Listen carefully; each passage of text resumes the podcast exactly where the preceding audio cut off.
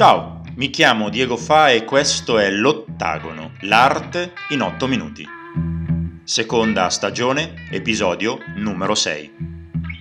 Nel titolo della puntata trovi il link dell'immagine, così da poter guardare l'opera mentre ascolti questo podcast. Nell'ultima puntata ci siamo lasciati con un po' di commozione. Oggi invece cercheremo di alleggerire un po' il tiro e non metteremo in relazione un celebre dipinto con una canzone, ma parleremo di un intero album che ha fatto la storia della musica e di una copertina che è diventata una vera e propria icona del nostro tempo. Purtroppo questa pratica è quasi del tutto perduta nella nostra contemporaneità perché la gente, ahimè, non compra più i dischi. Ma nel passato capitava di frequente di coinvolgere gli artisti nell'elaborazione grafica della copertina di un disco. Altre volte semplicemente invece si sceglieva un'immagine di un dipinto che sembrava descrivere al meglio gli intenti musicali che l'ascoltatore avrebbe poi ritrovato una volta abbassata la puntina. È il caso, per esempio, dell'album Free Jazz di Ornette Coleman, in cui si scelse per la copertina il quadro di Jackson Pollock del 1954 The White Light. Ne parlo nell'episodio numero 1 della prima stagione dell'Ottagono e se non l'hai ascoltato, beh, ascoltalo. La musica oggi è diventata liquida, lo sappiamo, passa attraverso delle piattaforme digitali, direttamente da quei maledetti dispositivi che hanno cambiato in pochi anni la nostra vita.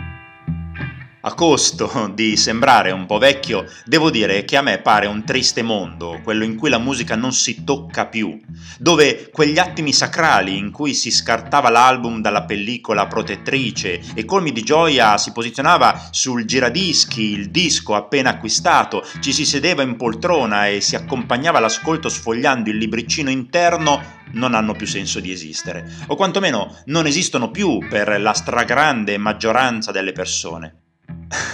ok, ora mi sto accorgendo di sembrare davvero anziano. Insomma, io volevo dire questo, tutti hanno ascoltato almeno una volta il disco del 1967 dei Velvet Underground dal titolo The Velvet Underground and Nico. E quindi sanno di quale copertina io stia parlando, ma anche le poche persone nel mondo che non hanno goduto di tale piacere sicuramente sarebbero in grado a colpo d'occhio di riconoscere la celeberrima banana di Andy Warhol che campeggia al centro dell'LP. Pochi dischi come questo hanno saputo descrivere un'era, un periodo preciso, un sentimento diffuso, eppure il disco fu accolto freddamente. Poche recensioni, nessuno spot alla radio e una difficoltà di base dei media di approcciarsi a un album in cui le tematiche affrontate, si legge testualmente nel comunicato stampa della RCA, erano la perversione, la disperazione e la morte.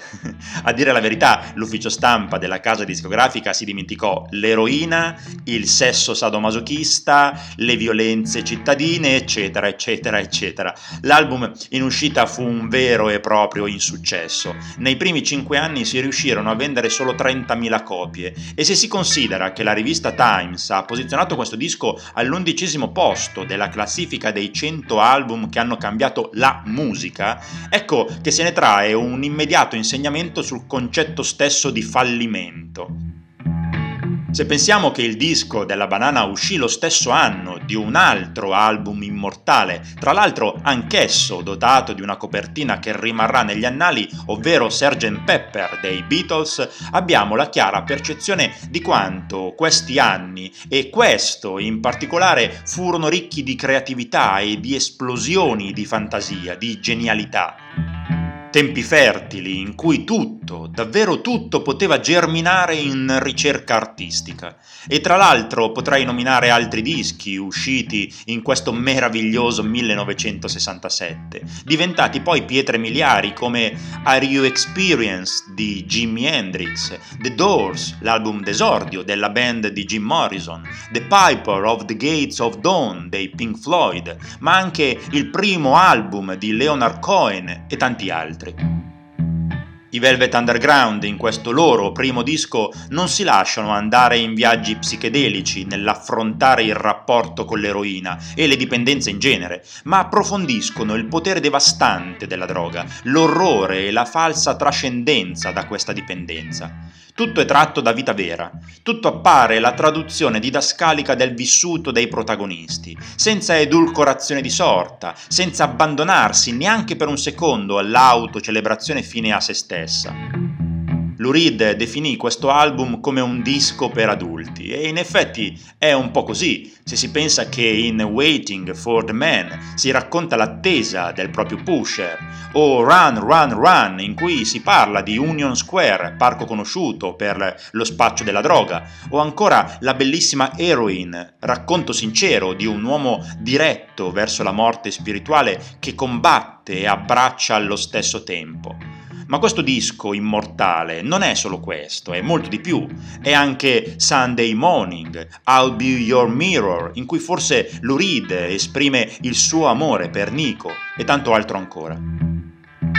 È un disco ampio, complesso, la cui direzione artistica fu affidata a Tom Wilson e a Andy Warhol. Le cronache raccontano in realtà di un Warhol abbastanza defilato, quando si dovevano prendere delle decisioni in ambito prettamente musicale. Il suo contributo maggiore fu quello di suggerire un panorama, un orizzonte visivo nuovo che John Cale, Lou Reed e soci avevano già potuto scorgere nelle tele e soprattutto nei visionari film dell'artista americano. I Velvet Underground quindi subirono la fascinazione del mondo warholiano e si lasciarono invadere da questo nuovo linguaggio che voleva arrivare a tutti, voleva ribaltare la fruizione artistica, considerata elitaria e lontana dalla gente comune, in pratica popolare, pop appunto. Senza però abbandonare quel senso ironico, istrionico, di rottura e sessualmente allusivo che Warhol voleva mettere in evidenza. La banana gialla è la sintesi perfetta di questo concetto, di questo modo di osservare l'arte, ma la storia di questa copertina è piuttosto complessa. Le scelte furono fin dall'inizio audaci, fondo bianco, banana gialla, nessun riferimento alla band e al titolo, ma solo l'inconfondibile firma dell'artista e poi una strana scritta, sbucciare lentamente e vedere. Perché questa scritta? Il motivo è molto semplice. Nella prima versione dell'LP la banana era sbucciabile. Proprio così si poteva staccare parzialmente la parte superiore che era adesiva e osservare l'interno del frutto colorato di rosa shocking. Inutile dire che il tutto aveva l'obiettivo di rimandare al membro maschile. E come facile da intuire, tale idea presupponeva una produzione costosissima e visto le difficoltà riscontrate nel vendere il disco nei primi mesi, si abbandonò questa originalissima versione, diciamo così, interattiva.